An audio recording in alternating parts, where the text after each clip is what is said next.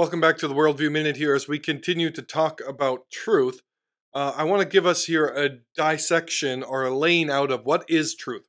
When we say the word truth, we are not saying, as the world often does, that this truth is my truth. I have to find my truth by looking within, or I find it in my community or my identity. But when we're talking about truth, it's what we mentioned in the last episode that it is true truth.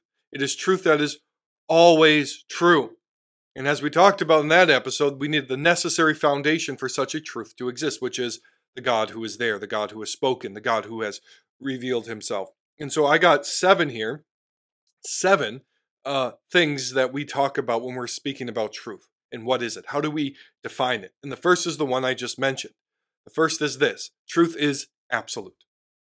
Whatever is truly true is absolutely true at all times in all places. Now, sometimes we need to be very specific about the truth claims uh, that we are we are making, but that truth is indeed true once we narrow it down in a, a specific way. When we say two plus two is is true, or two plus two equals four is true, we mean that it is true in all places and at all times. And there really aren't two different categories of truth. There is not a fact value split as we talked about in an earlier episode. If 2 plus 2 equals 4 is universally true, it's absolutely true all times and all places, then murder, the wrongful taking of a life, is wrong, is also not a value.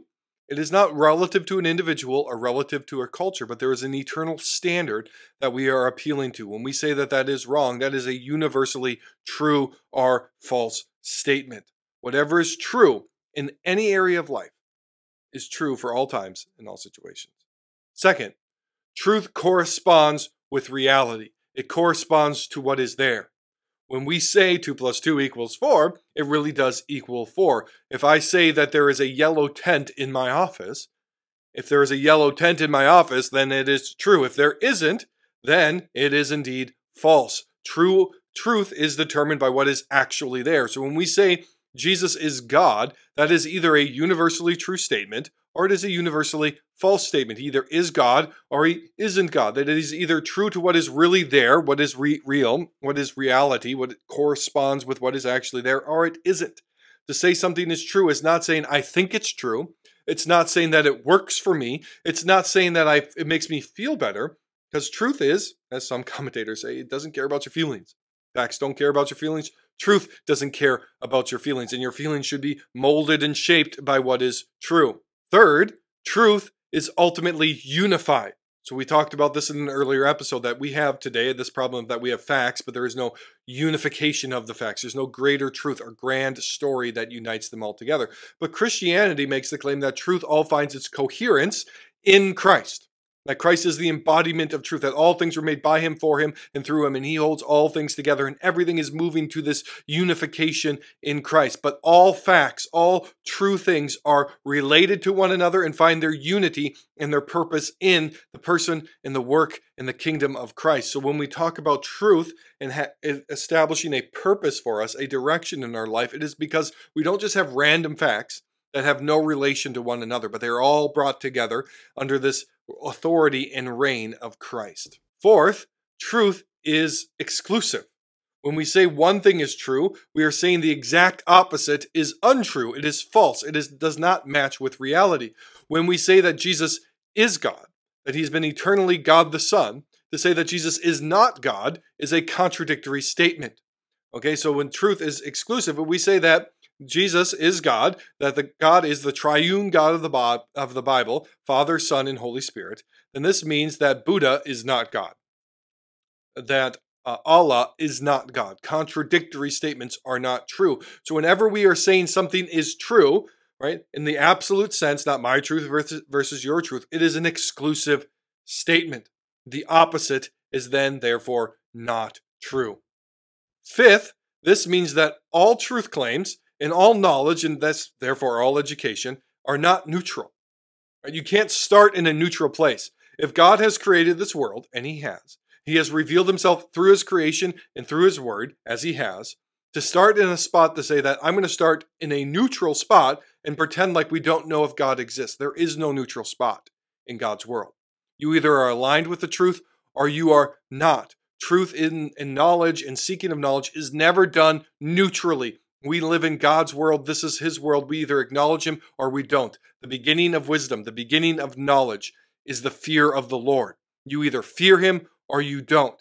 You are either in alignment with Him or you are not. There is no neutral ground in God's universe because truth itself is exclusive and you cannot be neutral to it. Sixth, as humans, we can know truth rightly, but we cannot know it exhaustively. Now, we are fallen sinners, right? We are made in God's image so we can know truth, but sin has impacted the totality of us as humans. So our sin often gets in the way of our knowledge. It prevents us from knowing things rightly. It, uh, it makes us distort things and try to fit them into how we would wish the world would be. But we can know things rightly as image bearers, but we are limited. We cannot know things exhaustively. Only God has infinite knowledge. Only God knows all things. You and I do not. So let me let me give you a, a silly example. All right, I have a pair of wool socks from New Zealand. I can rightly know that those are indeed wool socks. I can rightly know that those did come from New Zealand, but I do not exhaustively know all the possible facts about that. I do not know how many different sheep uh, gave up their wool for those pair of socks. I do not know the names of those sheep. I do not know where uh, the name of the farmer who kept and raised those sheep. I do not know the ground that was tilled and the grass molecules that were eaten by those sheep in order to process those um, those food into energy and then make wool. I do not know the name of the driver who drove uh, that wool to the market. I do not know the name of the pilot who flew it overseas to the United States. I don't know lots of things about those socks. I do not have exhaustive knowledge but I do have some true and right knowledge. So, as Christians, we affirm truth. We affirm that truth really does exist, but we also affirm humility. We are finite, limited individuals who do not have always the God's eye view of things, and we are also sinners who distort truth. But we can know it, but we cannot know purely as God knows, but we also then hem that in with this. But God has spoken, and He has revealed Himself to us. So we should not be so humble as to say that we can't know any truth. But we can know things rightly, but we cannot know things exhaustively as God does. Seventh and finally, belief in God is necessary for truth. It's the only foundation. Again, going back to Augustine. I believe so that I might understand. Or what Schaeffer said, we need an adequate base or foundation to know truth. We live in God's world. God is revealing himself to us all the time through his creation. But if there is no God, there is no truth. There are random facts, there is no unification. There is chaos, there is no order. There is man who is a highly evolved animal, and we can't trust his ability to know. If we want to be able to actually know things, you need a God who is there, a God who is rational, a God who is created, a God who speaks. You need a God who is the God of Scripture. Man in his finite or in his smallness is not a sufficient reference point to himself, Francis Schaeffer said. And when we reject God, when we kick him out from the process of knowing, we are left with what we have today. Or as Schaeffer put it, we are left in the theater of the absurd. We can't know anything. We can't even know if men are men and women are women. We can't know anything because we've kicked God out from the process of knowing as the necessary foundation. I'll end this um, episode with a quote from Nancy Pearcey. She put it this way Only if God has communicated the infinite reaching down to the finite is it possible to break free, no longer trapped in our individual minds as Enlightenment thinkers were, and as modernism, trapped in uh, human reason or trapped in a communal mind as postmodern thinkers were. Whatever you start determines where you'll end up. If you start with only human rationality, you're trapped there. It's not an adequate foundation for knowledge. If you're trapped trapped in relativism and postmodernism, then we can't really have truth. But if we start with the God who is there, the infinite one, reaching down, speaking to us through his word and through his creation, then we have a foundation for truth and knowledge. Then we can know things then we can rightly know things. Then there is purpose and meaning and unity in this life. Without God, all of that is lost. And that's what we're doing here. True truth does exist because the God who is there has spoken.